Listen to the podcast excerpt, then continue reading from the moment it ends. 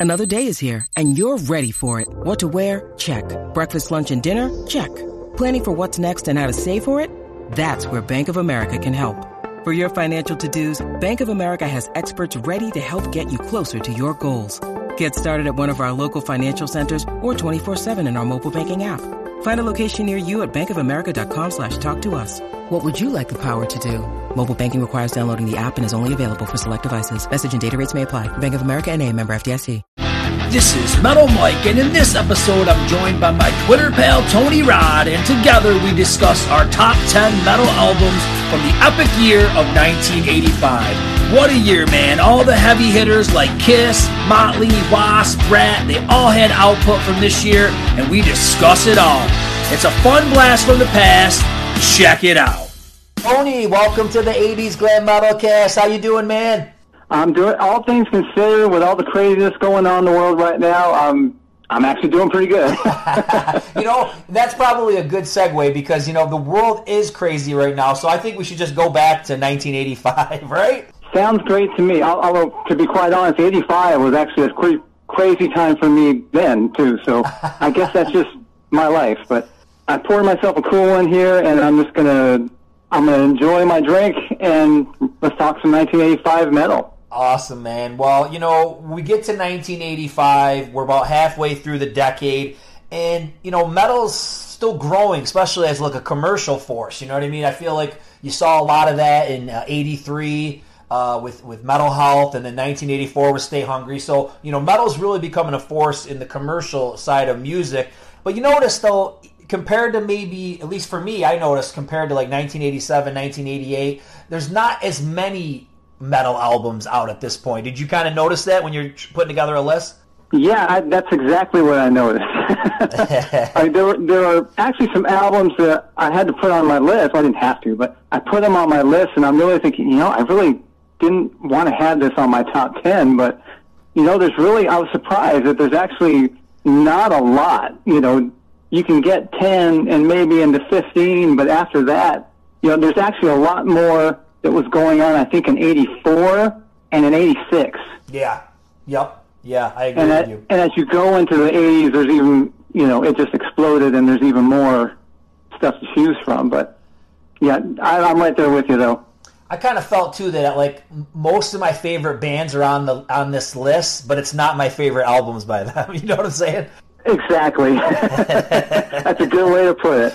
Oh, but you know what, man? I say we jump right in. I'm really curious. Let's hear what your number 10 is. All right, number 10, and this is exactly what I was talking about just a second ago. Is at number 10, and really, I, I, I really wanted to punish this band and this album and, and not really have it on my list, but it, it, it you know, it just kind of snuck its way on there. And I actually like this album as a whole better than say eight and nine on my list, but um, I, like I said, I felt like they needed to get knocked down a couple of pegs because of some really bad decisions with this album. Are you afraid of things that don't pop in But my number ten is "Come Out and Play" by Twisted Sister. Nice, nice. That's a good one. Yeah. And you know where I'm going here. yeah, yeah, exactly. Okay. You, I'm, I'm sure you know the album. Oh yeah. I, I was big into Twisted Sister. I got into them around around the time, like everyone else, around the time of Stay Hungry, and I went backwards and bought. I bought You Can't Stop Rock and Roll. I got Under the Blade. I mean, I was really, really, really into Twisted Sister in around 84, 85. And I'm waiting, and this album comes out, I didn't even know it was coming out. Just had, it was one of those experiences where you walk into the record store and just see, and you go through the Twisted Sister section, just happen to see something new, and it was like, you know, that was the cool thing back then was you can go to record stores and get surprised by something like that.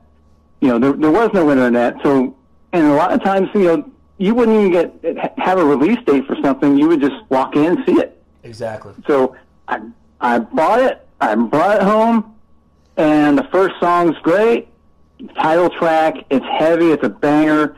You know, AJ Pero's playing at like breakneck speed on this one. So you're thinking, okay, we're off to a good start here. Then it goes into leader of the pack. yep. And you know, okay, there are there are really only two songs on this album that I cannot stand. And sure enough, the two singles and two videos for this album are Leader of the Pack and Be Cruel to Your School. The two songs I can't stand on this album. oh yeah, there's some goofiness there for sure. Yeah, and, and it's and sure enough, it sunk the band. It sunk the album. Mm-hmm. I mean, there's so many. And there's other songs they could have they could have released as as the, the first or, or second single, and you know, leader of the pack. I guess from what Dee says is that it, it used to they used to play this back in their club days, and it used to go over great, and it was a real fan favorite in the you know New York area. So that was their reasoning for recording it and putting it on this album. Whose brilliant idea it was to put it as the lead single, I have no idea. But they they get paid they get paid good money to like be smarter than I am and you know or be, be smarter than we are, Mike, and to be honest they're not. Right. But anyway. Yeah. Sunk, it's completely sunk the album. They, they then they, for the second single they come out with "Be Cruel to Your School," which you know it's got Alice Cooper on it. That's okay.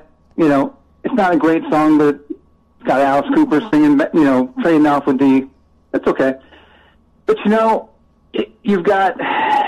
You know, maybe it's just me, but uh, Billy Joel, Clarence Clemons, um, even Brian Setzer. Okay, these are all talented musicians, I'm sure but they have no business on a Twisted Sister album or No. any metal album for that no, matter. no, not at all. I mean, it just doesn't work. Now that I got the negatives out of the way, let me go to the positives. Yeah, there are the some great tunes, I think, on album. Yeah, um, I believe in rock and roll is a great tune. Uh, the Fire Still Burns is a great tune. JJ French says that should have been the first single, Mm-hmm. and he to this day he just like he, he's he, he's like kicking himself while he's being interviewed that they released Leader of the Pack as the first single. But now, maybe Twisted Sister would have burned out anyway. I don't know, but they certainly, like you know, uh, they certainly brought it about a lot quicker by releasing the singles that they did for this album. I like it more than most people do. This is usually the album where you know a lot of the Twisted Sister, you know, fans kind of jump ship. Um, but for me, I like the album as a whole. What I did is because I used to always buy albums on vinyl, and I would when as soon as I brought them home, I would transfer them to cassette. I would record them the cassette. I just skipped those two songs completely off, off my cassette, and so when I listened to it, it would go from "Come Out and Play" to to "You Want What We Got," which is you know not the best song, but it's certainly better than "Leader of the Pack." And it would just skip, like I said, it would just skip the two songs that I completely hated, and so for me, that those are my so my like thoughts on the album are, are more positive than most people, but because Leader of the Pack was so bad and Be Cruel to Your School was so bad, I felt like I needed to drop them down all the way to number 10. Anyway, I like the album. With all that being said, Yeah, I mean, I, I don't. I'll be honest. I don't have this one on my list. Um, I love the song "Come Out and Play," but that's about where it ends for me. Like I, I, you know, I think there's some okay songs, but for the most part, yeah. You know, if you look back at certain bands' careers, Quiet Riot is another one that comes to mind. You know, sometimes bands have that huge album and then they just kind of mm-hmm. tank, right? And some bands just keep bi- getting bigger with every album. Motley Crue would be an example. Where I think you know from from Too Fast for Love to Doctor Feelgood, it's just uh, you know getting bigger and bigger every album. But uh, yeah, Twisted Sister just made some wrong moves, and I remember when I talked to JJ French, he you know he, he brought it up that Leader of the Pack was was a bad call. Um, yeah, you know maybe they just got too rich and too unfocused or I don't know what happened but yeah they didn't they weren't in tune with their audience at that point and uh, it just you know it didn't work yeah, maybe they were in tune. They were so used to being in tune with their local audience 'cause Right. it took them so long to get signed that when they went national and got big, that they just were kind of tone deaf as to what maybe the whole country wanted. Yeah, yeah, no, I, I think you nailed it uh, on that one. But yeah, once again, and, and I have to stress, I really do love this song "Come Out and Play." I think uh, it's a, a really good example of Dee's uh, awesome melodies. You know, when you think of the vocal melody of the verses, you know, it's so cool. And even like the pre-chorus is, is cool. And you know, I just that's one of the that's an example of like the songwriting that I love that Dee Snider does. But then like some of the other songs that are on there, I don't know, they just don't they don't hit me. Um, like maybe to the extent, extent that Stay Hungry does. You know what I mean? I feel like they really were Right. on target there. Uh, I really like um, Love Is for Suckers. Though. I think there's some cool stuff on that one. So you know, it's I do too. That's unfortunate. I, we're, we're like, I think we were the only two people in the country that liked that album. it's it's yeah, it's it's just the way that it is. But for number ten, uh, it, and I feel like all my guys on this list, they're all heavy hitters. And my number 10 is Right. uh, Bon Jovi, 7800 Fahrenheit. And, you know, it- it's one of those ones where I feel like it's sandwiched in between two stronger albums. I, I like the debut better than this one, and I like um, Slippery When Wet better than this one as well. But I still think it's great. I, uh, you know, In and Out of Love, The Price of Love, Only Lonely. You know, there, there's the whole album has great stuff on it, and I love this '80s Jovi sound. And I kind of feel like once you get to Slippery When Wet, maybe uh, New Jersey has a little bit of that, but I just feel like this is these three albums are kind of like a bookend to like the 80s hair metal Bon Jovi and then we start to kind of go more you know in a pop direction and uh, and don't get me wrong Right. they they you know Bon Jovi can still pack a stadium and there's a reason why they do that they can do that. It's because they've evolved.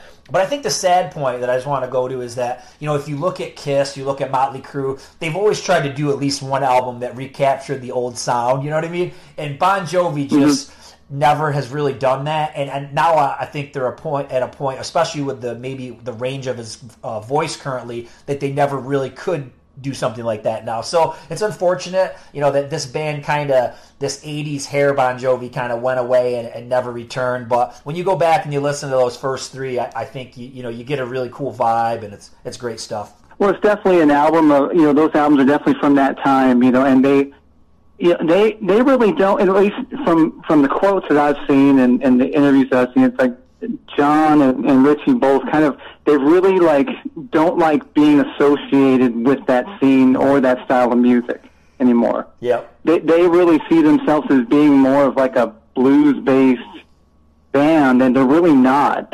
No. That's really not what they're good at No, I agree 100. you know and so they they just you know they they're almost offended like when they get like asked about like you know or get like associated with that kind of glam metal scene because they just don't see themselves that way Yeah, but they were so good at it. They really they were the blueprint for it. You know what I mean? When you look at Slippery When Wet, Oh, yeah, pretty yeah. much everything that followed, you know, use that as a blueprint. So you know they're, they're good Yeah. at it. They defined the '80s, and it's it's just like I said. Uh, that's I guess when I went back and I made my list, I just kind of felt sad. I was like, geez, it's too bad they never really could recapture this kind of vibe ever again. So yeah, it is what it is.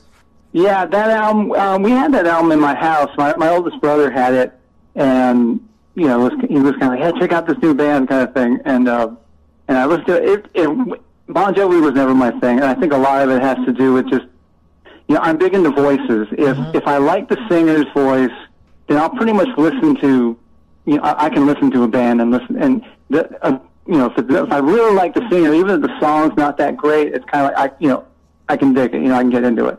And just John's voice never did anything for me. Yeah, no, I can understand. you know, I, yeah, it's and it's not to put down their, you know, uh, his, you know, his talent or anything like that. It's just it's one of those things where it's just not for me.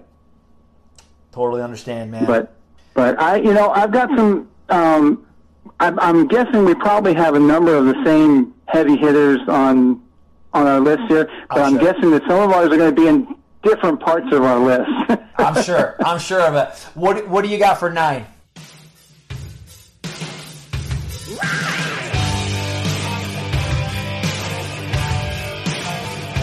For number nine, and this is a prime example of what I'm talking about. At number nine, I've got Theater of Pain by Motley Crue, Yeah. All right. which I'm guessing you have that higher. I got it. I, I, I might. I don't want to give a spoiler, but I might. It might be higher. Yeah. but you might have it up there a little higher than nine. I do. But you know, my thinking with this album, and and I guess it, you know, you know, just to, to give you, you know, some perspective of where I'm coming from on this. Figure, I was 12 in 1980. For most of 1985, I was 12 years old. I turned 13 in October of that year. So, and it was summer. I guess it came out in the summer around June. And it, man, it was it did it seem like we were waiting for like ever for this album to come out? Right, right. You know, because Vince had his had his uh, his legal issues, and you know, back then, you know, and it was really only two years, but you know, back then, bands were putting out an album a year. Mm-hmm. You know, it- it's not like now where they it's five, ten years between albums. Back then, bands put out new albums every year, so you're kind of you know you got kind of spoiled with that. So figure, Shout came out in '83, and then it's not until '85 that we get Theater of Pain. So it's like, and I man, I love, I, and I still love those first two Motley Crue albums. Yeah. I mean, they're so good. To this day, I still, it's like, I can't really like, you know, put on those albums and not, not, you, you have to start kind of rocking out a little bit, you know? Oh yeah. And it, they're that good. And there's a certain fire to those first two albums. And from, from day one, when I, I came, I was so excited, brought home Theater Pain, put it on the record player, turn it on, and it was just like, even from the first song, it just seemed like that, like that that fire that was on their first two albums was just gone. Uh-huh. And it's not. It's and I'm listening to it. Okay, it's not bad. You know, it's not like you put on. What the hell is this? It's put on. Saying, yeah, it sounds like Motley Crue. I hear Vince. I hear everybody. But it's just like I, you know, and some. I mean, my take on this album is there are two songs that I love on this album. Louder Than Hell which I'm glad they changed the title from Hotter Than Hell because that would have been really lame. too, um, ki- too kissish. Yeah, you know, it's yeah, but you weren't influenced by Kiss, right, Nikki? Anyway, No.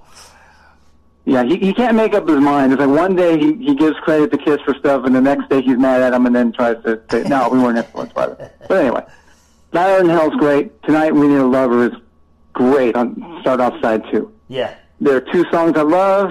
There are about, I guess, two songs that I absolutely can't stand, and the rest of it's just kind of there. Mm-hmm. You know, the rest of it's just kind of okay. You know, so really, I don't think it's a bad album, but coming, it, it was such a come down from the first two albums that I thought were just A plus. You know, and so that was how I felt about it. Home Sweet Home, I don't think it's a bad song. I think it might be a little overrated. Mm-hmm. You know, in their catalog. I, I think the verses are really cool. The chorus always left me a little flat.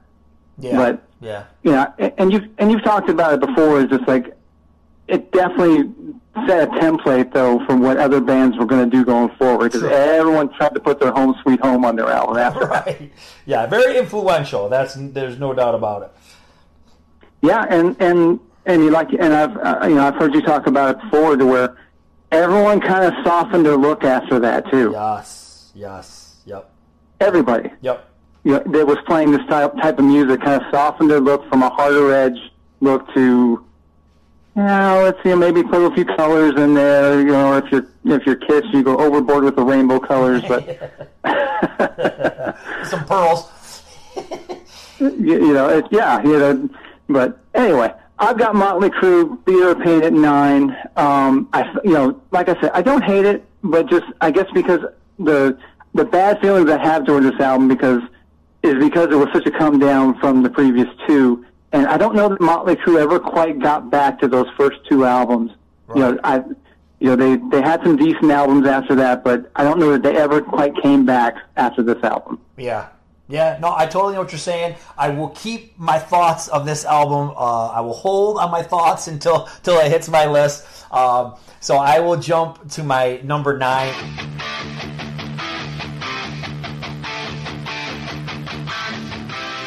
Which is Ratt, uh, Invasion of Your Privacy. And I think Okay. that this album has some of Ratt's best songs. I, I think You're in Love and Lay It Down are, are, are some of their best, and Give It All is great. Even Closer to Your Heart, I think, is a cool, like a slower, moodier track. But um, I think when you get to the middle of this thing, at least for me, uh, it starts to fizzle out. And they're just, they feel like kind of like throwaways. I'm just going to be honest. Like, I don't think the album, the later part, is as strong as the beginning. But uh, in their defense, this is pretty common with a lot of these 80s albums, I think. I think we've got it jam packed with all our singles and real big, you know, uh, numbers toward the beginning. And then it, we tend to have some, you know, not so stellar stuff toward the end. And once again, you know, these bands are pumping out uh, material pretty fast, you know, especially when you try Yeah, to, every year. Yeah, intermix touring as well. I don't think there's too many people. Uh, well, you, you you can correct me if I'm wrong, but I, I think most people think Out of the Cellar, you know, is their masterpiece, and then this it's kind of hard to follow up something like that. And and once again, they had Oh, a yeah. lot, they had a lot of time to put together those songs, and then this happens to Mm-hmm. every band. Once the machine gets rolling, you don't have as much time to do the follow up, and then the one after that, and, and so on and so forth. So uh, I like it. it. I think it's got some of their coolest tunes and coolest riffs. Um, catchy songs, but I just think it's it's not as good as Out of the Cellar, and I think we get about midway, and then it kind of it kind of loses me. But still, a lot of great stuff on there. Yeah, I mean, it, it's it's a classic, you know, uh, music industry, you know, kind of cliche. Is it? You got your whole your whole life up until your first album to write it. Yep. Okay. Yeah, you got years to come up with material for your first album, and then you got a couple of months to to come up with material for your second album. You know, unless you're lucky enough to have a you know big back catalog of songs already ready to go, which some bands do. Um, but a lot of them, I think, I think that was maybe the case with, with, you know, a number of bands where that second album just, you know, Yeah, they just, yeah, I mean, they, they get that sophomore jinx kind of thing, but really it's about that they get rushed back into the studio and have, and they're on a deadline and have to push stuff out, whether they feel they have the right, you know, enough good material or not. It's like, it doesn't matter. You got to go, you know? yep, yeah, exactly. but and yeah, I, I think that might that might be the case with that album, but you know, I may or may not talk about you know have more to say about that later on. Okay, I kind of figured maybe. so, what about your number eight? My number eight, and see, we're going to run into a similar situation here, I think. But my number eight is Under Lock and Key by Dokken. Yeah, great And something tells me you, you might have it up a little higher. Ah, yeah, maybe. I, maybe. I enjoy I enjoy that album quite a bit. Yeah. you know, you, you enjoy some Dokken, you know, now and again, Oh, but who doesn't? Rocking with Dokken, baby. Let's go. Yeah, I mean, we. I grew up, you know, I grew up in a house with with two older brothers and an older sister, and they were all into this, you know, into the, like pretty similar type of music. They're all all into '80s metal, '80s rock, and so I heard everything. everything that came it seemed like everything that came through was just like somebody in the house was playing it, mm-hmm. and so we, you know, we had Dokken in our house going all the way back to the first album you know, we heard we had we had Breaking the Chains on vinyl. So from Breaking the Chains to Tooth and Nail, and I thought Tooth and Nail was a big jump from the first album. Oh yeah, for sure. And truth be told, I, I'm not the biggest Dokken fan in the world, um, but it's kind of one of those things where I listen. I don't hate it. Like if somebody has it on, I wouldn't be like, "Heck, can you turn that off?" It's like, no, it's it's not bad. It's good. Um, there, there weren't like I had like a like a you know two hands full of like the bands and acts that were like my guys. You know, they're like these are the bands that I go and you know, and kind of all of us in the house had our own little you know you know collection of groups that we followed. So, but I remember hearing Under Lock and Key, and I actually went back and listened to it um, again a few days ago, just so I could you know kind of know a little more of what I was talking about. Um, but you know, I really like the singles on this album. Um, I think that I think I really like the Hunter. The Hunter is kind of this really cool, like moody, kind of dark almost, you know, Yeah. kind of mid-tempo, you know, uh, rocker. But and but it is a kind of an interesting choice for the first single and first video. Mm-hmm. Um, I personally, I think they should have went straight with "In My Dreams" to the as the first single and, Yeah. and really kind of announced the album that way Yeah, I agree. and and that's the other thing. I think this this album is heavily weighted towards the singles in my mind. Anyway, when I listen to it, the songs that stuck out were the singles. Um, it's not love, in my dreams, and the, the Hunter's a great tune. I just don't think it should have been the first single. You know, I think it's good. I, I don't think it's as good as Tooth and Nail, and I don't think it's as good as Back for the Attack. Uh huh. Uh huh. But but it's still I still think it's pretty good. Yeah. So and being being that I'm not the biggest Dokken fan, you know, so I'm lis- really listening to it objectively when I when I listen to it. Um, but I felt like it really needed to be in my top ten just because it's 1985 and you can't have a top ten from 1985 metal and not have Dokken on it, right? It, it would be a sin, I think. Yes.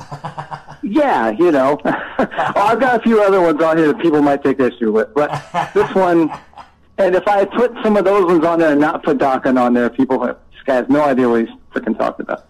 But anyway, they might say that anyway. Yeah, but you know what? I've always been proud of my decisions, and some of them have been unpopular. But you gotta you gotta stick to your guns. In the in, in the words of Motley Crue, you know what I mean. I feel like you just have to go with your gut and what you like. So no, I'm with you. And Yeah. you just it- Well, that that was always me. You know, it's like I took I took so much heat going to school, and see, people don't know. People think that you know that you're okay. You're a Kiss fan, right? Because Kiss is my favorite band, and people think you're a Kiss fan, man. You think everyone likes Kiss, right?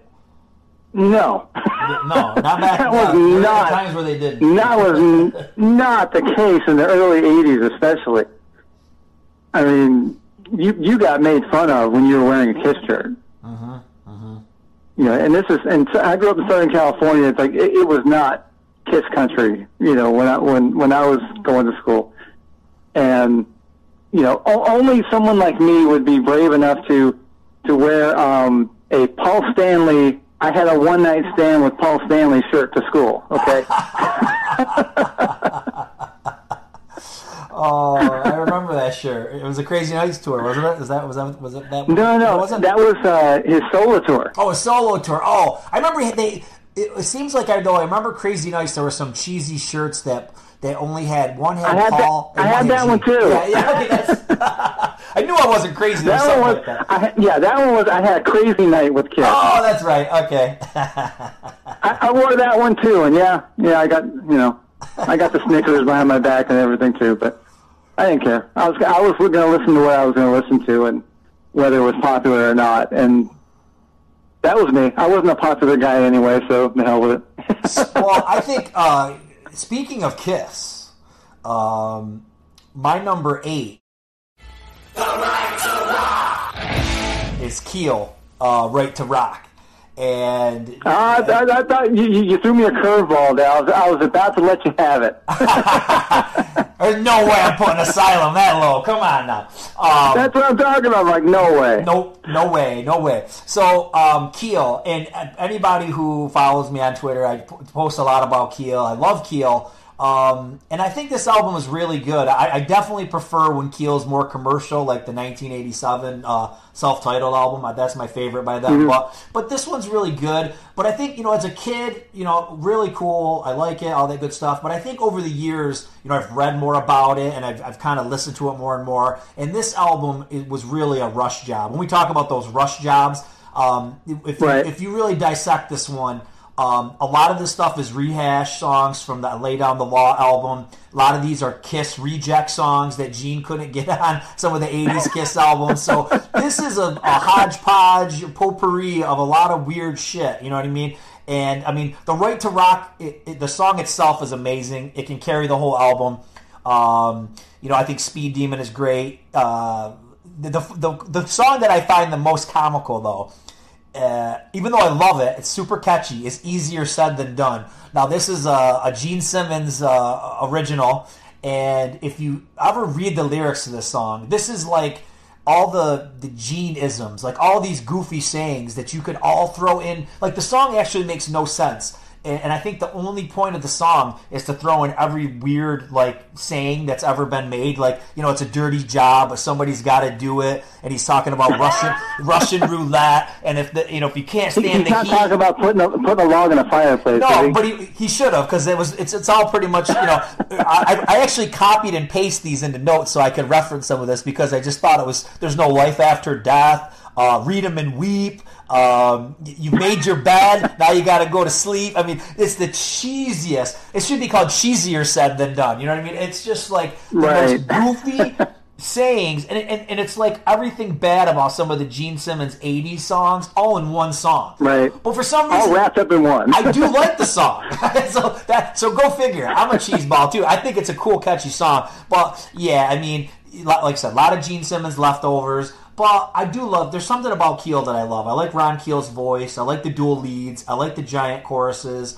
But uh, I feel like you know pretty strong effort for like your first your major label debut, but I think they got better Right. as they went along. I think by the time they got to that '87 album, they were really spot on and in the zone. And I don't know Yeah, what your thoughts are, but I don't know if Gene has ever added anything to any band he's produced. I, if he has, I, I don't know because it seems like any band, and this isn't a knock. It's just that like any band that he's produced never really made it big. So I almost wonder if Right. he really is the guy that needs to be produced and not be the producer. You know what I'm trying to say? Like I feel like I feel like mm-hmm. people like Bob Ezrin and Eddie Kramer maybe got the best out of Gene, and when you just let Gene be Gene this is where you get this easier said than done kind of goofy shit. You know what I mean? Right. So I feel like he's somebody that needs to be kept in check. So that's why I don't know if Mm-hmm. he's the greatest producer. I mean, once again, I'm not trying to. He, he could probably produce something better than I ever could, but I, I sometimes I question. But you, you got to figure too at that time, and Gene was spreading himself so so thin. Right. He's doing movies. He's producing bands. Oh, and every once in a every, you know once a year he's got to go in and crap out like four songs for a Kiss album. You know. Yeah. yeah. Look at Animalize. I mean, Animalize is the prime example of just Prime example. Gene garbage, nonsense. I don't like any of those songs really that he's got on Animalize. So it's just No. no. So yeah, that's you're right. That that's kind of what he was doing, and I feel like some of that man that mindset kind of puked out on the Keel album. Yeah, I remember Keel when geez, I remember, I remember Keel when they were still playing the clubs. Um, like I said, my, my older siblings used to go to to the to the clubs all the time, and they they used to go to this place in um, in Reseda called the Country Club, and which was it's about maybe a half hour away from where we live. Um, and they they they bring home all these flyers, you know, from all these bands. And you know, a few of you might have even heard of. You- There are flyers for you know for Keel. That um, let's see, she brought uh, my sister brought home a flyer from uh, the Vote band. I don't know uh, if you ever heard them called Poison. Um, yeah, I kind of heard of guys. Yeah, you know, and so she she bring home all these flyers. Oh yeah, this guy handed it's probably a guy in a band that handed it to her. You know, Uh-huh. um, Crazy. And so it was it was funny having all these flyers laying around around our house, and then like you know a year or two later, we'd see their video. We see I remember seeing the Right to Rock video on on one of the the video shows, and it was just like, oh, man, people have a flyer from that. Man, that's crazy. I go and pull it out, and sure enough, it's like I don't even know if the band was the same, but it was Ron Keel. Sure enough, was Uh-huh. he about you know seven feet tall? I mean, he's a very tall guy, but um, yeah, I remember Keel. Uh, I, I think the thing was is, but I remember Keel from before Keel. Yeah, I remember Steeler Right. because my brother was a big Yngwie fan, so he had he went out and got Steeler out. But so you know, Ron Keel's voice is you know it's it's uh, he's got great range, Yeah. but you know it's it's kind of an acquired taste, I think. Yes. Yeah. And I think maybe that's why they weren't bigger. It wasn't that they didn't have songs or anything else, but maybe just because you know his voice isn't for everybody. Yeah. Yep. No, I agree with you. What about your seven, man? My number seven. Okay, this kind of goes, you know, a little bit into the, you know, like I said, I, I needed to punish Twisted Sisters come out and play because mm-hmm. of, you know, a couple of bad songs. so I felt like they should be brought down a little bit. This this album kind of kind of has a little bit of that for me too. This my number seven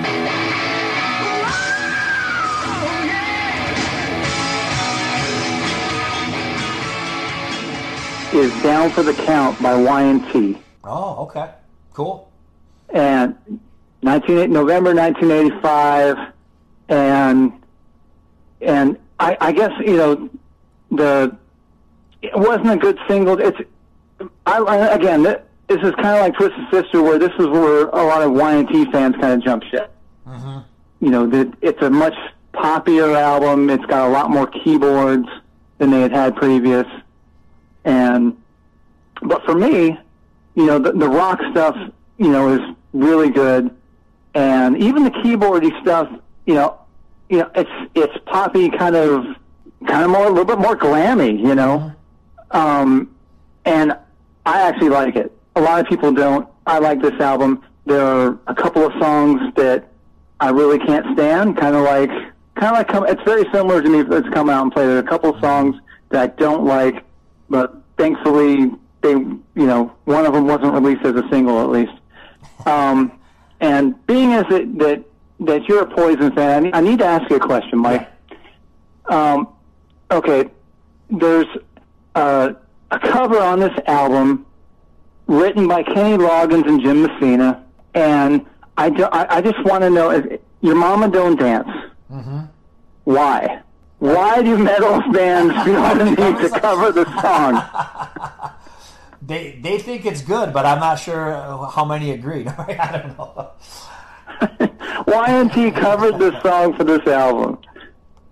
And then it's like, and I thought I was rid of the tune, and then a few years later, I get Poison on my screen singing this same song that I can't stand. and, I'm, and I'm sitting there thinking, why do bands keep covering this song? The original's not even good. But I digress. with Y&T, like I, I I've been honest about this when people have asked me. I, I never got into Y&T. The only Y&T album that I ever liked or had was Contagious because a it was 1986. That's when I was really kind of getting into the metal and hard rock, and Y&T appeared to be a glam band like all the other ones that I liked at that point. You know what I mean? So that's the only album I've ever really known of. And and um, there's a lot of people like Rich uh, on Twitter who's huge into Y&T, and some he sent me some stuff. He's like, check this out, check this out, and you know what? I just it just doesn't. I don't know. Just I can't relate to it. I don't know why. Um, I, I, Yeah, I'm guessing. I'm guessing Rich jumped off with this album. Probably, yeah, he probably did. But it's like I just, it, I don't know. Uh, you know, it, it's like you, you talk about those acquired tastes. You don't know why you just can't get into something. You, you- you know, I know they're Right. not bad. They're gr- good musicians, great songs, and all that stuff. But yeah, it just doesn't register with my ears for some reason. I don't know why. Yeah, it, to me, um, I mean, really, I mean, just like every other Y&T, Dave Meniketti carries this album. Sure. Um, he's, I mean, for my money, he's the best double threat in the business Yeah. between between the lead vocals and the smoke and lead guitar. Um, I mean, he's just incredible. I, I, even if you don't like his voice, his guitar playing is just incredible. And you know, this was their their album where, like I said, they brought in all the keyboards, and it's it's a much more glammier, poppier album. And I think a lot of the old school Y&T fans didn't like it. Um, they they repackaged "Summertime Girls" and put it on this album. It had been a hit single, and they they dropped it on this album. It, it really doesn't need to be on the album, but if you like "Summertime Girls," which I do, and a lot of people don't, but I like "Summertime Girls." There's a lot of this album that kind of you know has other stuff kind of in that vein. You know, whereas maybe older Y&T stuff is a little raw or a little a little more straight ahead rock. You know, like I said, black keyboards on this, um, stuff like, but stuff like "In the Name of Rock" is very heavy and just just a good banger of a tune, and just, but you know, maybe because I know you like you like glammy stuff. Sure. You know, maybe check out too. If you're gonna check out anything off this album, check out "Face Like an Angel." Um, check out "Anytime at All." Those are really glammy, and you you you might I I might send you send you one of those uh, after we're done here. Yeah, But yeah. Send them over. you know, So and maybe you'll like it, maybe you'll go, eh. yeah, I, I, I don't have anything against. Like I said, if, if as long as they're doing the kind of music that I like, I te- I- you know, like I said, I Right. do. I love Contagious. You know what I mean? So I, I might like it. Um, Yeah, if you like Contagious, Contagious was kind of a, you know, what started, you know, maybe with this one, maybe the album before in Rock We Trust is a little more accessible. Um, but this one, they ramped up the keyboards more on this album here, Down for the Count. Uh-huh. And like I said, a lot of people didn't like it. The album didn't do very well. And this was their last album on A&M, thank God. But by the uh-huh. time they got to, basically, Y&T had a lot of missteps during their career. They were on the wrong label to start with. And then by the time they got to Geffen Records, it was kind of too late. You know, you had a bunch of younger bands that were already, you know, doing well. And, but anyway, my number seven was down for the count. Y&T. So my number seven, you want to talk about an acquired taste when it comes to vocals and loudness. Thunder in the East. Um, I mean, I, I love loudness, and I feel like Akira brings in such amazing riffs and solos, and this whole band is stellar. I, I always look at them like the, the Japanese Van Halen. You know what I mean? Just it- it's a stellar band. Um, but I do feel like the vocals are an acquired taste here, and but on the flip side, I also feel like there's a certain charm to them, and that's what makes them unique. So a lot of times, like when when when you insert an American vocalist like Mike Vescera, who I'm a huge fan of, you know, that's maybe more accessible to to some people. But I also think you lose the charm of what loudness is all about. But I mean, the the songs and the riffs on this album, "Crazy Night," "No Way Out," "Like Hell," um, and even there's just some really weird time changes. And I don't know if this is kind of unique to like their culture or or like if they've integrated like you know what I mean? Like American bands are going to have American influences, but but Loudness may have American influences plus also Japanese influences. And I was listening Right. to the song "Run for Your Life," and it, it's going it goes along really in a normal pace. And then like after the chorus it goes into this riff that's completely off time and, and like has a really weird time change. And i was just thinking to myself like you just wouldn't hear necessarily like american metal bands doing this at that time. So i just Right. think there's a really loudness are definitely more than than, than they seem. You know what i mean and I and I think like when there are times when loudness tries to be an American band, like when you listen to like a Lightning Strikes the song "Let It Go," like to me that sounds like it could be any hair metal band. Um, but then when you even get into that album, there's some really oddball metal songs on there. They're, they're, they're not your straight, you know, they're not straight ahead stuff. They're they're pretty complicated and they do some weird things with the melodies and the time changes. So I think Loudness is just an incredible, underrated band, an incredible band. And uh, yeah, that's my seven.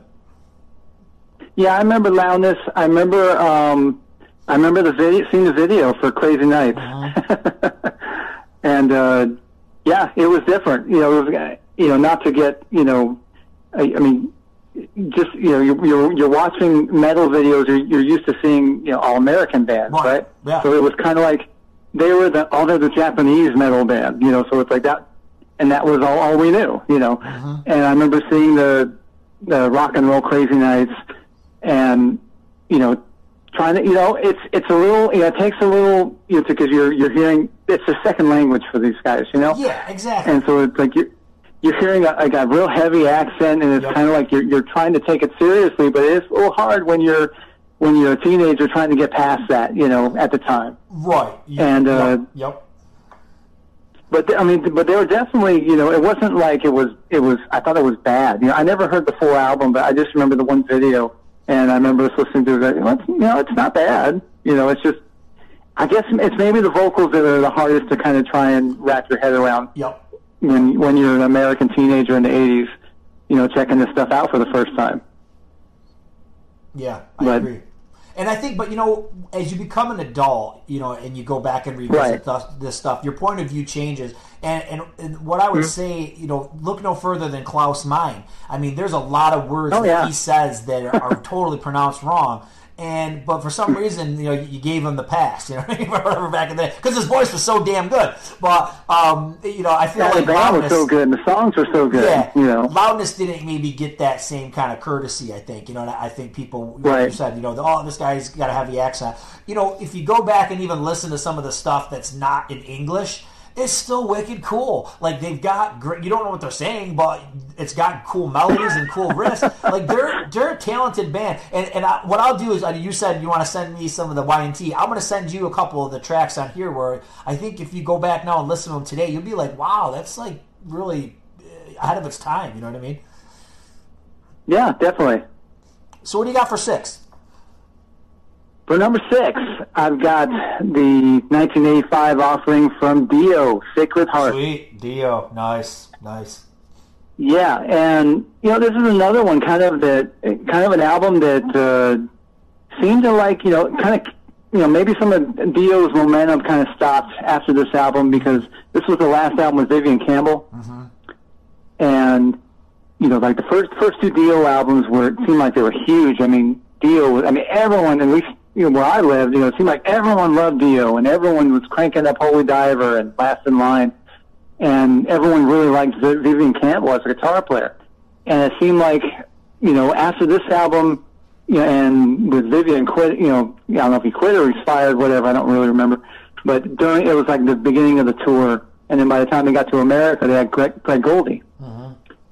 And, uh, but it seemed like that, that for whatever reason that seemed to kill some of Dio's momentum, and I don't know that he ever quite, you know, you know, if if his popularity, you know, as far as with his solo band, ever quite got to where it was on the previous album. Uh-huh. And but you know, this album is really good. You know, I listened. This is another one I went back and listened to just in the last few days, and I was really surprised. I hadn't listened to it in forever. I, I listened to I listened to Holy Diver. I listened to Last in Line, and those albums are great. And I was really surprised. I'm like, why haven't I been listening to this album? It's great. Um, it's a little more, uh, you know, same thing like we're talking about. Everyone's bringing in the keyboards. Yeah, it's lightened up Um, they- bit. Yeah. Yeah. Yeah, Dio had keyboards before with Claude Schnell, but it's like it seemed like with with this album they were a little more prominent uh, on more of the songs. Um, but stuff like "The King of Rock and Roll" is just a great heavy tune. Uh, the title track, uh, "Rock and Roll Children," was really like a catchy kind of um, I don't want to say commercial sounding, but definitely a little more melodic, you know. Um, and that was a single. Uh, but the rest of the album's got stuff that's a little more, a little heavier. You know, "Hungry for Heaven" was a great tune. "Just Another Day."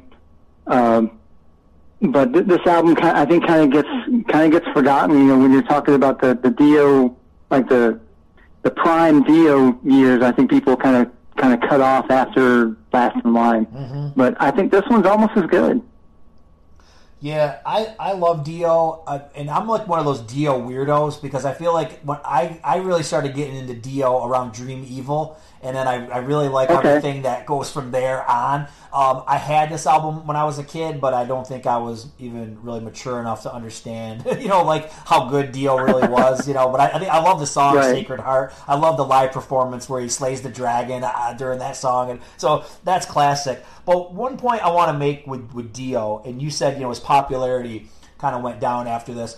I, I, I don't know if it necessarily has as much to do with music as it has to do with image. And I think what was happening by the time we got to yeah. 86 and 87, you know, Bret Michaels, Vince Neil, these are these are how you're supposed to look. And now you got this little guy Right. who's older, who's starting to thin out on, you know what I mean? Like he just, he didn't, like, you could be like some metal reject, like in the early 80s. Like, like you could be Udo and it would work, right? Like in the earlier 80s. Like, you don't saying? Or Halford. Right. But once you got to the late 80s, you needed to be like Pretty Boy, like Sebastian Bach, Jani Right. Lane. So I feel like that was, I, I think it was image that, that killed Dio for the most part. I don't think he, it's not talent and it's not songwriting because he's loaded with that. It's just the way he looked, I think. It, it unfortunately became really superficial when we got to the end of the 80s, and I don't think he could compete with that. That That's just, and I just thought of that right now. I've never thought about that before, but when you were saying No, that, you- you're you're right. I think that's- a lot of bands were having that problem though. A lot of bands from the from the early '80s were having that problem. Uh, or like the band I just talked about, Y&T. Y&T had an image problem. Yes. In the mid '80s. yes, yep. Um, you know, Dave, they were kind of able to to kind of you know he was able to to pull it off. Okay, you know, you know, decent looking guy. You know, he's got you know got the got the curly hair and everything, and he he could like you know they could put some leather on him and kind of make him look you know kind of pretty him up a little bit. Yep. You know, Yep. but the rest of the band not so much. So, and so what ended up happening is you know they replaced the drummer yeah. and replace the other one of the guitar players to kind of make them look a little prettier. You know. Yeah, that's like when they brought in DeGrasso for for the Contagious and stuff. Yeah, Yeah. I mean it's different dudes. Yeah, no doubt. right. Yep. No, it's, it's it's sad that it has to come to that, but but it does. It, that's what happens. So Yeah, I mean, we look back at it now and see how ridiculous it was, you Right. know. Right. But it it was definitely a thing back then. Oh yeah. I always I talked about this before on here like it, it- I was so superficial. Once again, I was like 10, 11 years Oh, old, you know what I mean? And I always remember like if a dude in the band had short hair, I would be like, "What's wrong with this guy? He should have long hair like the Where did rest he of the come guys. from? He's he's a loser, you know? Uh, like that was going on in, in your mind and, and as an adult, you're like, "This is ridiculous." like you judge people by their talent and and like their merit, not by like what their hair looks like. But unfortunately, like I said, that's just was the mindset of everybody. People were wearing wigs so they fit in with what was going on. you know? Right. You know, so it's crazy. Yeah, I mean, it was that way though. It it was the same way in my own band. So, Mm-hmm. I mean, when we would have an opening, we'd be looking for a bass player and drummer. I mean, if they walked in the door and didn't look right, it was just like, okay, let's just get this over with. yeah, isn't it crazy? It's so terrible. It's terrible. Know, and it's bad, you know, because it really has. It doesn't have much to do with anything, you know. No. With, but you'd be naive to think that it, it wasn't important back then because it was, unfortunately. Yeah.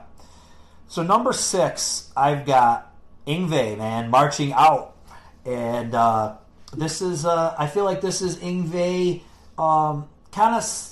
You know, I feel like at this point, Yngwie's still trying to be commercial to an extent. You know, I mean, he's playing some some fast metal on a lot of these songs, but I think he's still he hasn't gone overboard yet. You know what I mean? I feel like you know Jeff Scott Soto brings a lot of um, you know relevance to these songs, and he's got the the uh, the Johanssons on there playing with him. But uh, you know, I'm a Viking is great. I'll see the light tonight. Caught in the middle is such a cool song, and uh, I just feel like you know Yngwie you know, aside from his name not being overly marketable, I, I, I guess like I, I think I would have named myself, you know, so, you know, like a Nikki Sixx type Well, of a name. you, you look at it and you're trying to pr- you're trying to read it. You know, as an Yeah. American, you're looking at what's it, Ying Wei? What is this? Right. You know, And it's like we don't know. It's weird. I mean, he did become a guitar hero with a, a crazy name. It didn't really Right. Mm-hmm. matter because he had the talent. But I think when you talk about like radio and video, I always Right. believe his band should have just been called Rising Force, and th- that's the end of it. You know what I mean? No, Completely agree. No Yngwie Malmsteen because it's and it, once again, we're not trying to. I'm not trying to rip on somebody's culture or what you know any of that kind of stuff. No. But I just feel like. You, you are in America, and it is the '80s, and I think you just got to be accessible. You know what I mean? If you want to be huge, if you don't want to be Right. Huge, then yes, call it Yngwie Malmsteen's Rising Force. But if you want to be big, right, you just need a straightforward name: Motley Crue, Poison, you know, Kiss. What it just has to be simple. Right. So yeah, but uh, you know, I'm a huge Yngwie fan. Once again, this like we we talked right when we started. This is not my favorite Yngwie album. I, I actually liked it when he got even more commercial. Uh, but then again, that tends to be my my theme with all these. I, I like when they went real commercial and glammed out, you know. But uh, but I still Right. I love this album. I think it's great. The, the, the playing, the songs, and I feel like I feel like that's the problem with Yngwie nowadays, you know, or maybe within the past 10, 15 years. It's all about noodling and all that kind of stuff. And I feel like at the end and, of the day. and he's I don't he's not even working with a singer anymore, no, right? he doesn't. He sings his own. That's a whole other subject. I'm just going to leave untouched. But Yeah. yeah. But I feel like when he was more focused on on his songs, the other st- it all came together. But now when we're just focusing on soloing and stuff, then there is no real song there. So that at least that's my take on it. But I'm always going to love Yngwie. Always going to be one of my favorites.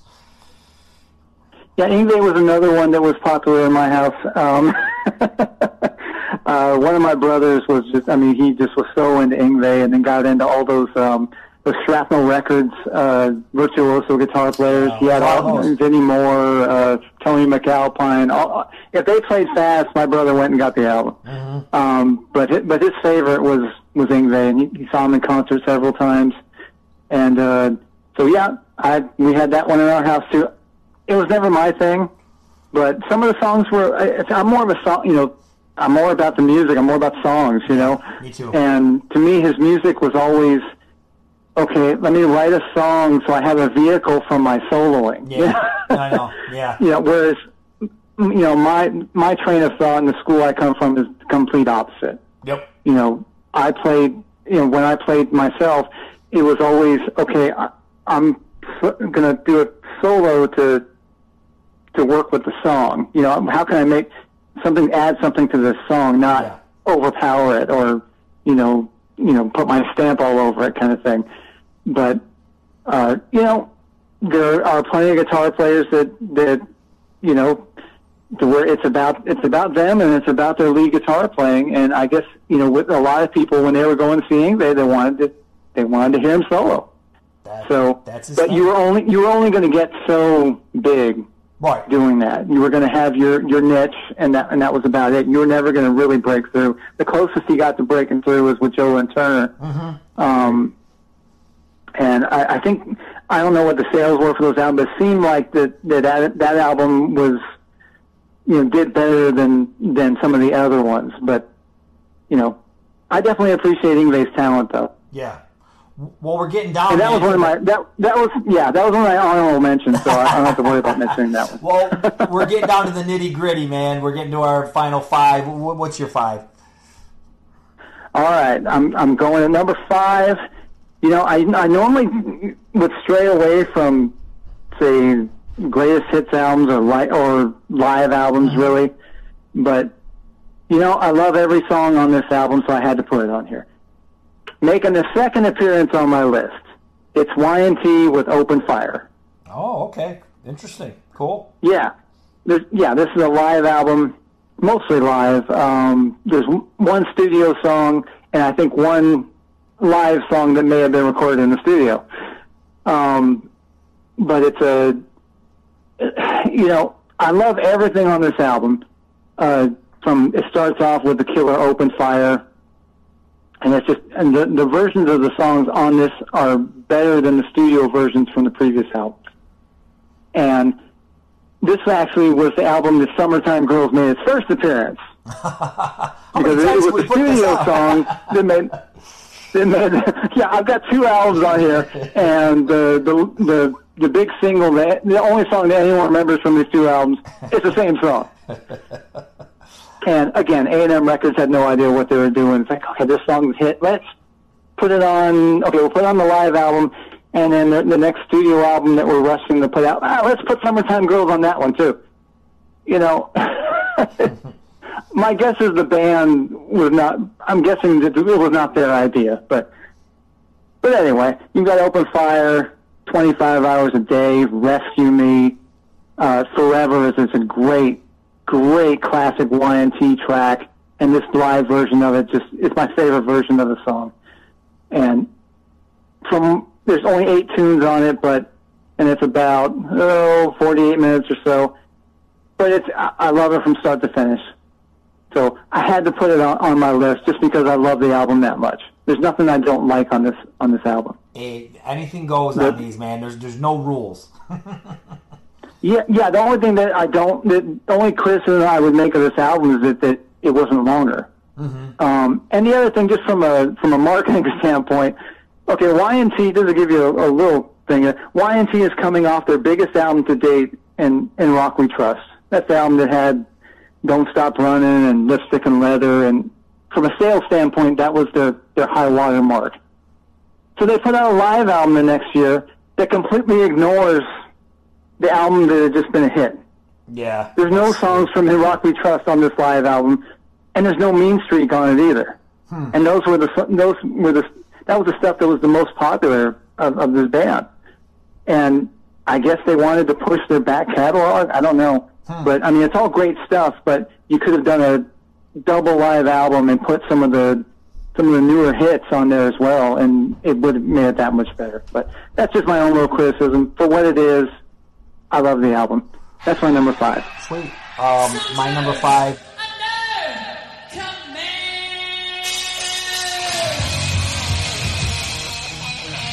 Is uh, Stryper Soldiers Under Command, and I, I just I love this album. I think it's either this or To Hell with the Devil is my favorite. They're, they're, they're almost tied for, for number one, but you know I, I just I love the title track, and I feel like there's just for a band that's you know this was their second album, they're really young guys. I feel like they've really got some well written songs on this one, um, especially the song "First Love." It's it's like a ballad, and it it's just sound. It's a really well written song, very mature song.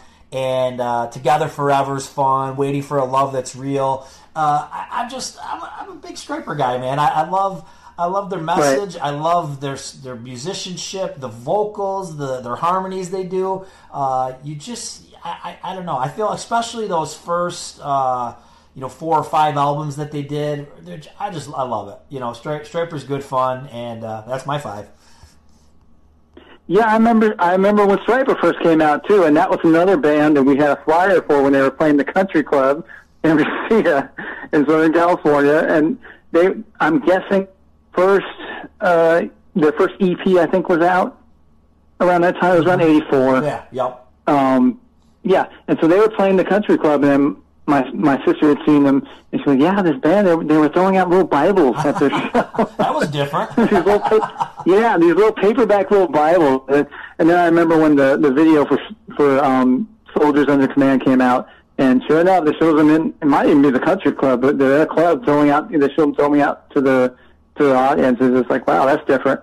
You know, I'm listening to stuff that's the complete opposite, you know, from that. antithesis, antithesis of that, yes. either music. Yep. But, um, you know, I just, you know, I just got done listening to the, the single was Wasp Animal, you know, and uh, you know I wasn't going to be popping on Stryper after that, but you know, no, but Stryper was never really like you know one of my bands, but you know it's kind of another thing. Another band will come on and be like, okay, yeah, that, that's cool. You know, it just wasn't my thing. Um, but definitely, definitely, uh, there were some bands that I would see and I would be like, okay, this band is just not good. They they're, they don't have any talent. You know, that wasn't the case with Stryper. It's like I saw them. It, definitely, these are talented musicians. It's just not my thing. Yeah, totally understand. What do you got for four? Now this is this is really getting down to the nitty gritty. What's what's four? All right, four, and I know you don't have this on your list. Mine is so No, my, no predict- my final four is so predictable. It's not even funny. Yeah, my, my top three are very predictable to, to anyone that knows me at all. But um, number four is I, okay. Nobody has this on their list outside of Detroit. Okay, but my number four is the self-titled debut by Seduce. Oh, I remember you saying uh, something about seduce. I thought I thought maybe uh, it seems like I've seen that on your page or something. So yeah, I've heard of them, but I'm not familiar with their music. Yeah, they ended up on the the decline of Western civilization two, the metal years. Yeah. Um, a few years later, um, they put out two albums. They had one major label release on IRS, and it, you know, my guess is it didn't do that well. But um, this is a few years before they were on, you know, in the movie and everything. And this was their this is their debut. It's only eight songs, and it's only about about thirty minutes long. But I mean, from from one to eight, I mean, it's just it's just a banging, you know, hardcore album. Um, this band, you know, just never hit it big for whatever reason. But and like I said, the biggest they got was being in that movie, and then they put out the one major label release. But this was put out independently in 1985, and the you know I love this album. I didn't get it until years later, but you know, we, you know, me and the, the guy was in the band with that time, we put it on, and we're just like, man, how did this not? How was this not huge? How did somebody else not not pick up on this? I mean, they they looked really glammy. They had hair up to the moon, but they're playing really heavy stuff at this point. You know, they had songs called like "Viper's Bite," "Love to Hate." Uh, there's another great song called "Face to Face." Uh, my favorite song is called "Chopping Block," and it's just really heavy stuff.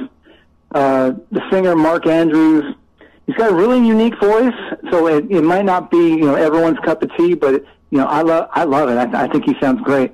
And the guitar player David Black might be like the one, one of the better guitar players from that era that nobody's heard of, you know, because they didn't hit it big. But that's my number. What am I at? Four. My number four is the Seduce self-titled act, um, album. You know, if I think I think it's on streaming services now, so you know, oh. for anyone who wants to check it out, go check it out. I'm gonna have to. I'm gonna have to check it out too because I'm not familiar familiar with it, but I've, I've heard of them. So I'm gonna have to. I'm gonna have to get schooled on some seduce. Yeah, go check it. It might not be your thing, you know, but Yeah. you know, it's might be a, a little. It's a little heavier than some of the glamier stuff we're talking about, but. Yeah. All right, so you, this was one you figured would be on my list, my number four, and it is, and it's Dokken under lock and key, and uh, I, I love it, I love it, and I think this and Back for the Attack, they're my faves. Once again, you know, uh, as much as I appreciate the first couple Dokken albums, I feel like this is where it really starts for me, and then the. Um, you know, Back for the Attack. I love those two. I think Unchained the Night. That was one you didn't mention. I, I think that's like their. I think that's their best song. I, for me, it's like probably one of my favorite Dokken Okay. songs. I love the, the the clear guitar in the beginning, and then it you know gets heavy, and uh, it's so good. Lightning Strikes too. Uh, one of one of Dokken's best. I love that song. In My Dreams and Hunter. I agree with you on the Hunter. Very cool. It's not love, but you know, it, I feel like to the average person this pr- album probably feels the same exact way that Invasion of Your Privacy feels to me. Like th- like it kind of s- gets sluggish at the end.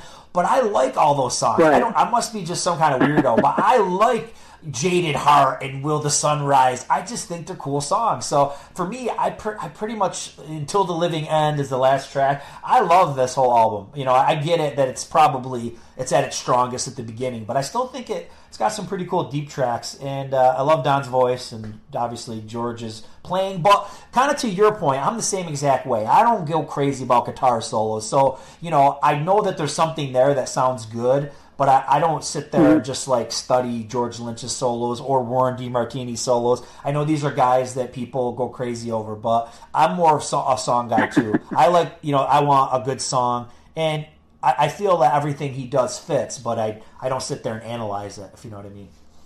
Right. Yeah, I'm. You know, I, I'm both kind of mm-hmm. because I love great guitar solos. They don't have to necessarily be like really overly fast. Sure. But I, I love great guitar solos. But I like it in context of a good of a good song. Right. You know, exactly. it, it, it's more of a spice than than the main ingredient. You know what I mean? Yeah, I agree with you 100%.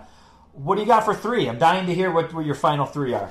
Oh well, number three. I boy, this is we, we've got some a nice flow going here because at number three I've got Ratt Invasion of Your Privacy. Oh, there we go. Ratt finally popped up on yours. All right, let, let's let's hear what your thoughts are on it.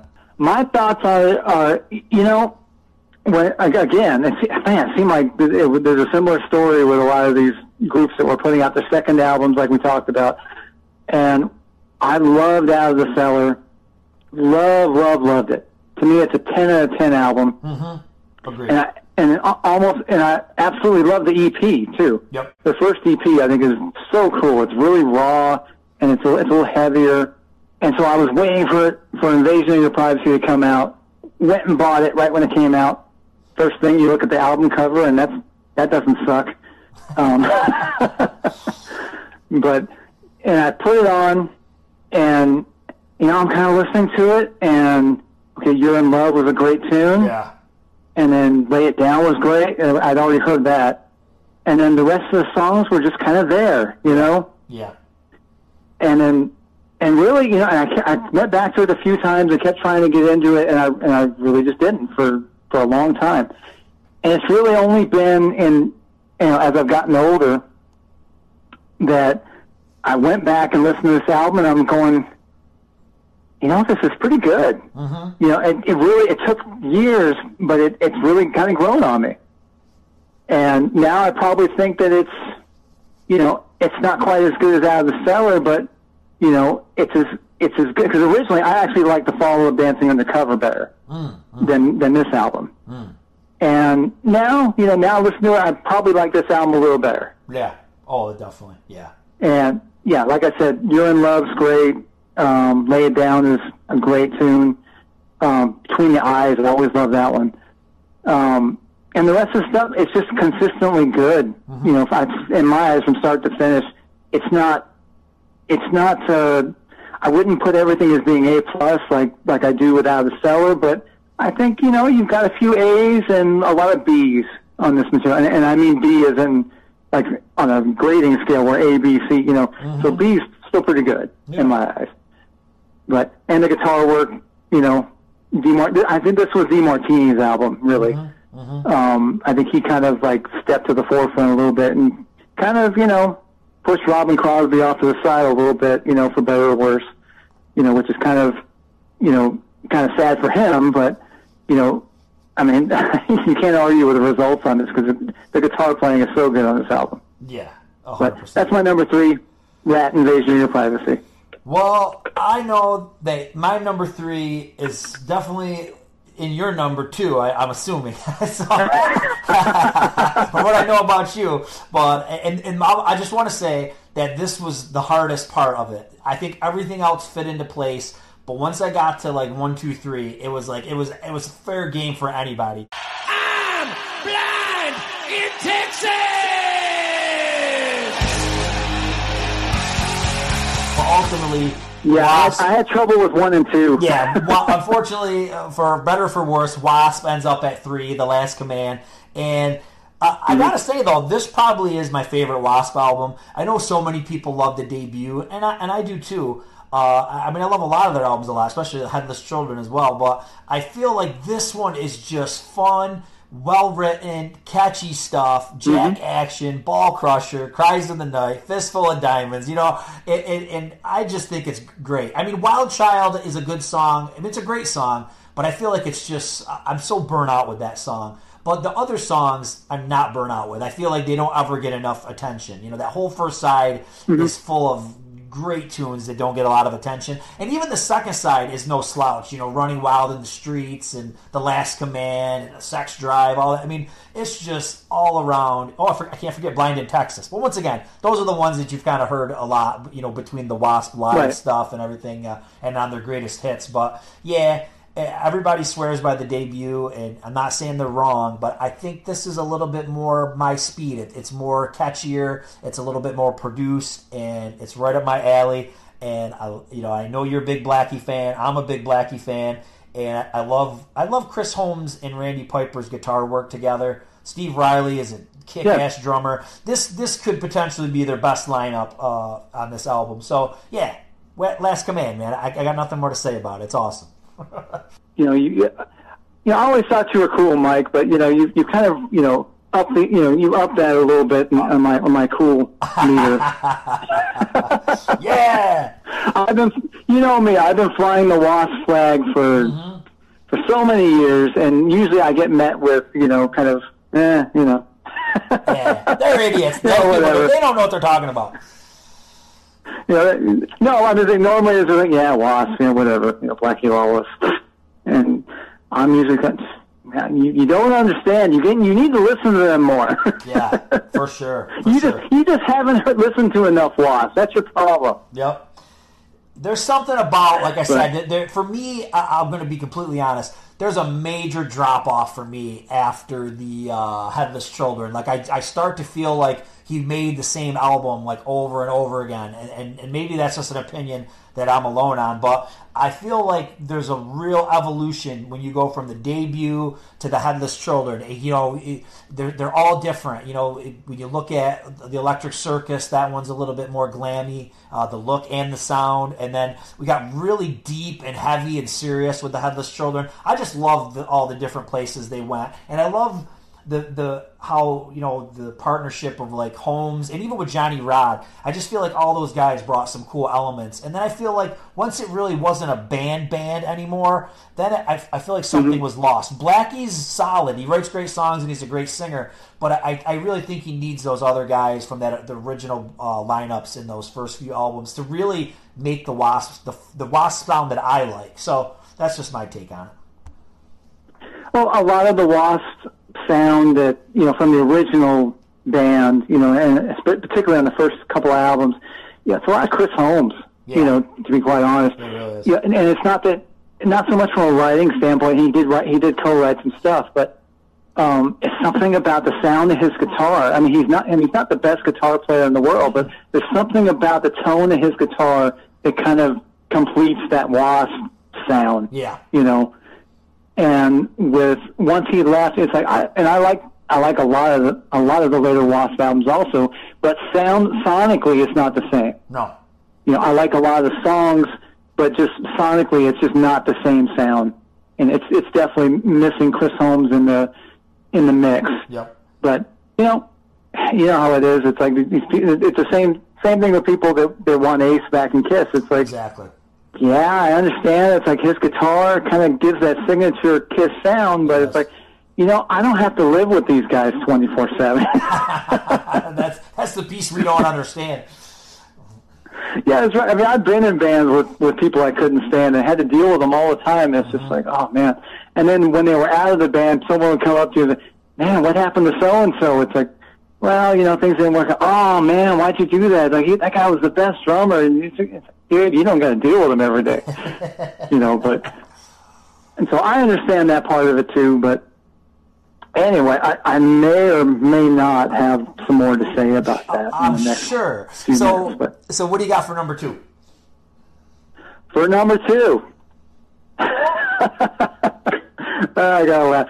Man, I, I really had trouble with these last two. I knew what the top two were going to be, and I, I had the hardest time making up my mind which one to put in one number two.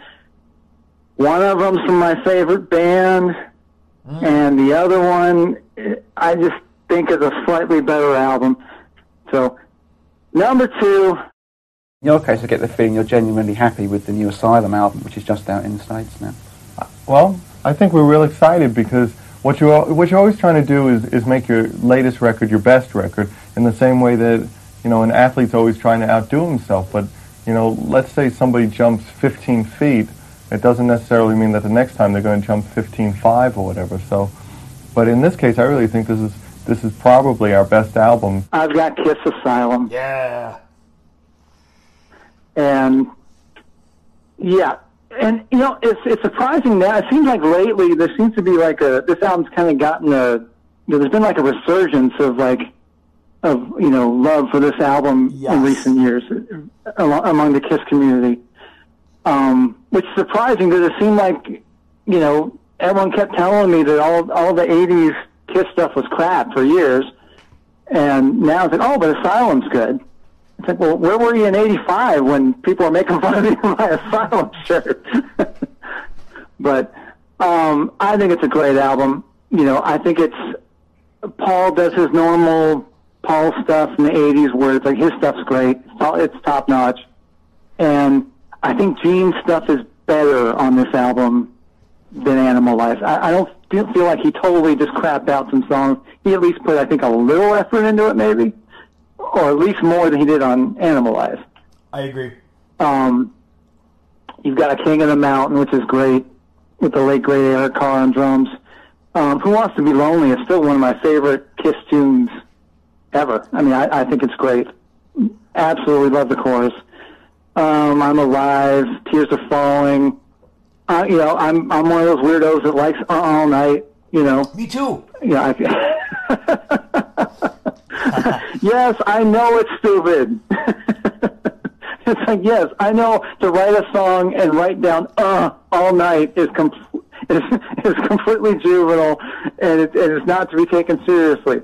But you know, if you haven't been in a bar or at a party when and people are having a good time, and this comes over the loudspeakers, if you haven't been there and experienced that, it's awesome. Everyone gets into that and starts singing along with it. But and that's what it's supposed to be. It's a party song. It's not meant to be taken seriously. It's a party tune. But and I think some of Gene's stuff is good too, like Trial by Fire. Yeah. I always liked. Um, Secretly Cruel is good, but and you know on a you know on a side note with this album, um, around the time when this album came out, um, just just to tell you a little story. um, I was having some like a lot of young people. You know, I was having some difficulties in school around this time, and just just with life in general, I was having some problems. And a friend of a friend of the family worked at a clothing store in Beverly Hills. And this had to have been around either late 85, early 86. And he's working at this store, and it's kind of an upscale clothing place. And who walks in but all four members of KISS? Oh wow. Yeah. Paul, Gene, Bruce, Eric, and, you know, he obviously went and helped them and they bought a bunch of clothes and whatever. And, you know, kind of, you know, as they were, you know, getting ready to leave, he kind of, you know, this, guy, I won't say his name, but, um, I don't remember which one of them that he talked to, but he's like, you know, I got a, I know a kid who's kind of, you know, he's, he's one of your biggest fans and he, he's kind of having, you know, kind of having some problems, you know, it's like, you know, and, and they're like, okay, well, we're, you know, we're getting ready to, to hop on a plane in the next few days, but he's like, you know, give, give me your, you know, give me your address and we'll, you know, we'll, we'll see what we can do. And then sure enough, you know, you know, he comes to the house, uh, this, this friend of ours comes to the house, uh, in around, I want to say March and hands me this package and it's from the Kiss Company Wow. and it's a it's a you know it's a big envelope and it's got you know got got the Kiss logo on it and it's got the got the address of the office and inside it was a was a tour book from a big big Asylum tour book, uh, an autographed picture of the band, and a handwritten letter from Eric Carr, Wow. if you can believe that. That's sweet, man. And yeah, I mean, and, and I, I don't think I've ever, I, I don't tell too many people the story just because it's that personal to me. And the, the, the you know, to, to make it short, that basically what, what he wrote on it was that, you know, hey Tony, you know, you know, um, you know, how's it going? You know, hey man, you know, you got to keep your head up and that kind of thing. He's like, you know, I played in bar bands for, you know, however many years. He's like, you know, hoping to get a break. He's like, and I got my break with Kiss. He's like, he's all stick, you know, giving up and not caring is not going to help. And just, you know, whatever you do, stick to it, and you know, make your dreams happen, kind of thing. And signed by Eric Carr. Wow. And it's still, I mean, it's on Kiss stationery. You know, it's got the logo up on the top. And uh, I kept it in a frame for years, and then finally I had, I had to to kind of put, you know, put it away because it was fading. But yeah, so so I kind of have a, a bit of a soft spot for this album for that mm-hmm. reason, and because I, I have the tour book, I have the the autograph picture from the, from the press kit from this tour, and the and the letter from from Eric Carr. So I mean, obviously, I was devastated when he passed, mm, but yeah. not to bring down the room here, but it's actually this is actually a, a a happy story because it actually helped really helped me through a through a kind of a dark time in my life when I was a kid. That's And- an amazing story. Yep. I went I went back to school. I turned around. I graduated, and and the rest is history. Sweet man, that is super super cool. Um, you know, I I'm not gonna wait to talk about this album because I, I'm gonna talk about it anyway, so we might as well just get it out of the way. But this was the first Kiss album I ever bought, and so that's why it's always gonna Wow. have, be special to me. And this is you know right, Right. when I was getting into hard rock and heavy metal, and you know I got it in '86. But uh, you know today it's still an enjoyable listen, and you're right. People today are realizing that this album is is pretty good. And I think what's cool about it is it has a little bit more of the classic Kiss vibe, a little bit more than any of the other albums before it. Um, and I feel like All All Night is a prime example of that. So when you listen to All All Night, go listen to Tomorrow and Tonight, and and you know what I mean. You're going to hear some similarities there because it, there's that old Kiss fun vibe is there, and and you hear it in other spots of the album too. Don't get me wrong; they're playing the '80s game, you know, with Tears Are Falling and, and Who Wants to Be Lonely. But Right. uh, they're really good songs, and I think adding Kulick was really a great move because you know you, we talk about how Ace um, made Kiss a signature sound. You know, gave them that sound in the hmm. seventies. I think Kulick did that for the eighties. So I feel like when you you're starting to get a vibe of something that's unique. When you go back and you listen to, especially Mark St. John is prime example. There's nothing unique there. There's nothing that really stands out. It's not. It doesn't really fit. But when Kulick comes in, he's got a lot of that speed, but he's tasteful. And you know, when you think of the solo for "Tears Are Falling," you can remember that. You you, you could hum that. You know what I mean? The Mark St. John stuff. that, yeah. All you can do is you know, it's like a a babbling Yeah. turkey or something. You know what I mean? So uh, yeah, and, and yeah, like Gene said, Gene said he sounded like an angry bee. Angry Bee. It's in the extreme close up. Yeah, and um, uh, Simmons, you, you're right. He's more focused here. His songs are better. Trial by Fire is one of my favorite '80s Gene songs. And uh, yeah, King of the Mountain is great. Obviously, Eric Carr going crazy in the intro there, and uh, I, I love this album. You know, I said it was my first Kiss album, and you can still go back to it and listen to it today. And uh, yeah, I'll, I'll I guess I'll reveal after where I where I ended up putting it because it's this could only be one or two. so That's so right. so I guess I might as well just say what my two is, and it's not Kiss Asylum. So that just reveals that it's my number one, but my number Right. two. I'm a dreamer, but my heart should go. was you know same deal Motley Crue Theater of Pain that was my first Crue album. I understand why people don't like Theater of Pain. I, I get it. It- you know I, I can understand why people think it's not the greatest Crue album. But I think for me it's the nostalgia the memories uh, I think the we've already talked about it you know and I've said this before on other things is that you know the sound and the look were kind of the blueprint for the rest of the 80s and the rest of the bands and um, I think "Home Sweet Home" is a cool ballad, and it, it, it's just one of those ones where I, I think anytime I hear it, uh, I don't get sick of it, and, and I feel like a lot of their songs are like that. Sp- uh, "Looks to Kill" uh, is like that for me. I, I- "Looks That Kill" can come on, Yeah. I, I don't ever get sick of it, and I don't ever get sick of "Home Sweet Home." And there's a couple. I, I do like "Louder Than Hell," but there's this little pocket toward the end of the album that really stands out to me, and it's "Use It or Lose It," "Save Our Souls." and uh, fight for your rights. I think those songs are so cool. They're totally underappreciated, and uh, but I think those are more a little bit heavier, heavier and, uh, and darker. You know, "Save Our Souls" is kind of a dark song. It's like a slow, heavy, and it has some kind of dark lyrics. And uh, and I think socially conscious is uh, is fight for your rights. You know, they're talking about a lot of um, you know deeper stuff than the usual fare of you know sleeping with girls and all that stuff. So so uh, I I love like I said, it's mostly because of when I got it, you know the effect it had on me when I bought it, and uh, that's probably why I like it so much. But I'll always be a fan, man. I'll probably always put that as probably my third favorite Crue album. You know what I mean? Just because you know, I always will say the first two are the best. I agree with you 100. percent But I think for nostalgic reasons, this one you know rates always will rate high with me. Yeah, a lot of people like this album. It's kind of it's, it seems to be polarizing. You know, it's like mm-hmm. people mm-hmm. either really love that album or you know kind of look at it like I do. It was kind of the beginning of the end kind of thing. Yeah. Um, and you know, as you know, it, the, I've seen. You know, Nikki Sixx gives interviews, and he'll say one thing in one interview, and then say Yep. something completely different in the next one. Um, the one interview I saw to where he he he must have just been in a mood that day or something, but he's like he's like, yeah, I hate that album. Yeah. Like, it's a piece of crap. You know, he's like, it, it sounds like a tired band. And he's like, I didn't have any good songs. And then I saw another interview with him a couple years later, and he he was just and he was a little more complimentary of it. So, um, I don't think it's a piece of crap. I just don't think it's it was just such a come down for me from the first two albums right. like I said, it's not it's not bad.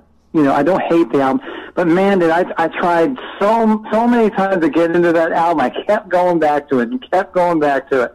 Like what I talked about invasion of your privacy. I went, kept going back to it, and eventually it kind of clicked. And so I kept waiting for Figure of Pain to click, and it just never did for me. That's the way it goes, man. So, uh, so I I've already spoiled my number one. I,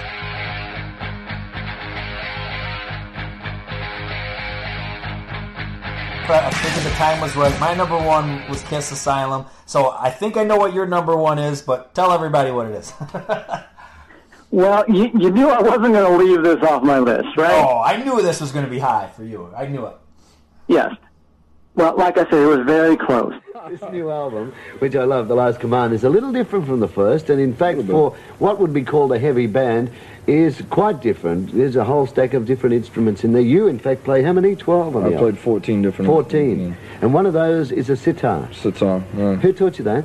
Myself. Yeah? It's called necessity. you know, what we wanted to do was was create a record that had never been done in heavy Right. rock. My before. number one, of course, is The Last Command by Wasp. I love the album. I think it's a great, great, especially for a second album. I think it's just a great follow up to the first album, which I think is their best album. I uh-huh. still think that the first album is their best album. And The Last Command is a, a very worthy follow up Yep. to that album. I think it's it's going. It's how I say it. It's not. I mean, listening to it, it's not overly commercial sounding in the way we think of as being '80s commercial sounding, but it's definitely a little more accessible. I think, Yeah, it is. even with songs like Ball Crusher. right. It's a head scratcher, but yeah, you're right. Uh, and you know, and you gotta look at put it in the context of okay, I was I was 12 years old when I got this album. You know, um, I, no, actually, let me correct that. I just turned 13 when this album came out. So I'm 13 years old, and any 13 year old young male is gonna love a song like Ball Crusher. Yep. Okay. Yep. At, le- at least in the 80s, you're, you're listening to this going, man, this is the coolest stuff ever. I agree. But anyway, uh, Wild Child is awesome. Ball, I like Ball Crusher, Fistful of Diamonds, Jack Action, Widowmaker.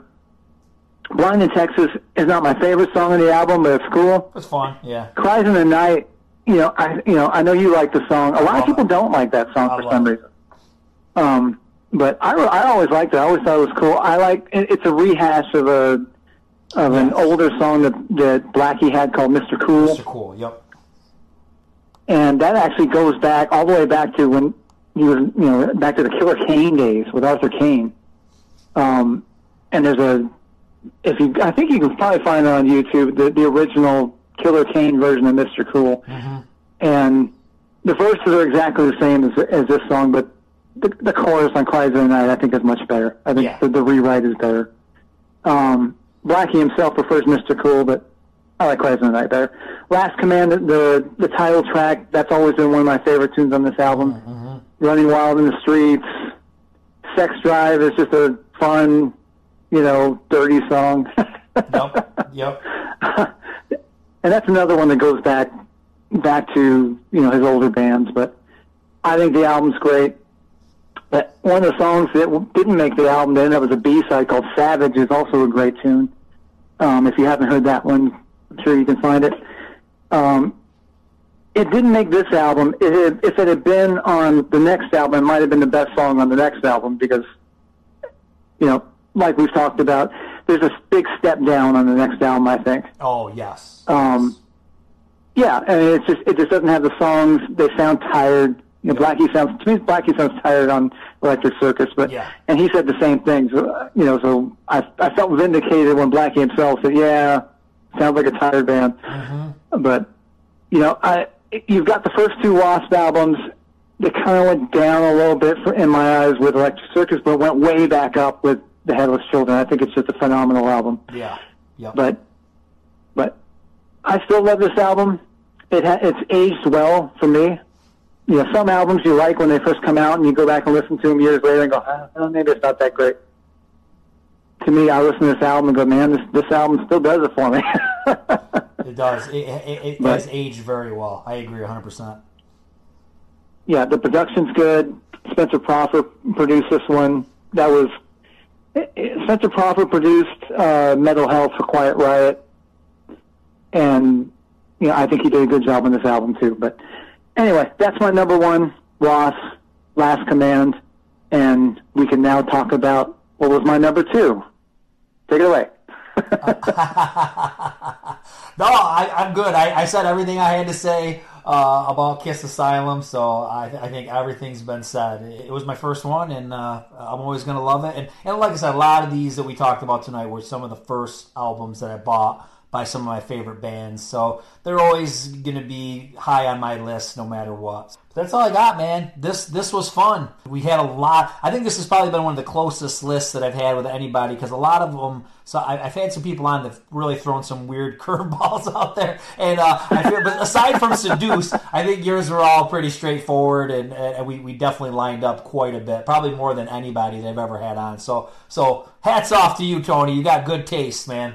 Well, this was fun, man. Yeah, man. Thanks a lot, man. Well, Tony. Thank you, sir. Have a good night. Well, that was great talking some 1985 metal with Tony. Make sure you subscribe to the channel and go back and look at the past episodes. Tons of killer stuff for you to enjoy. Rock on!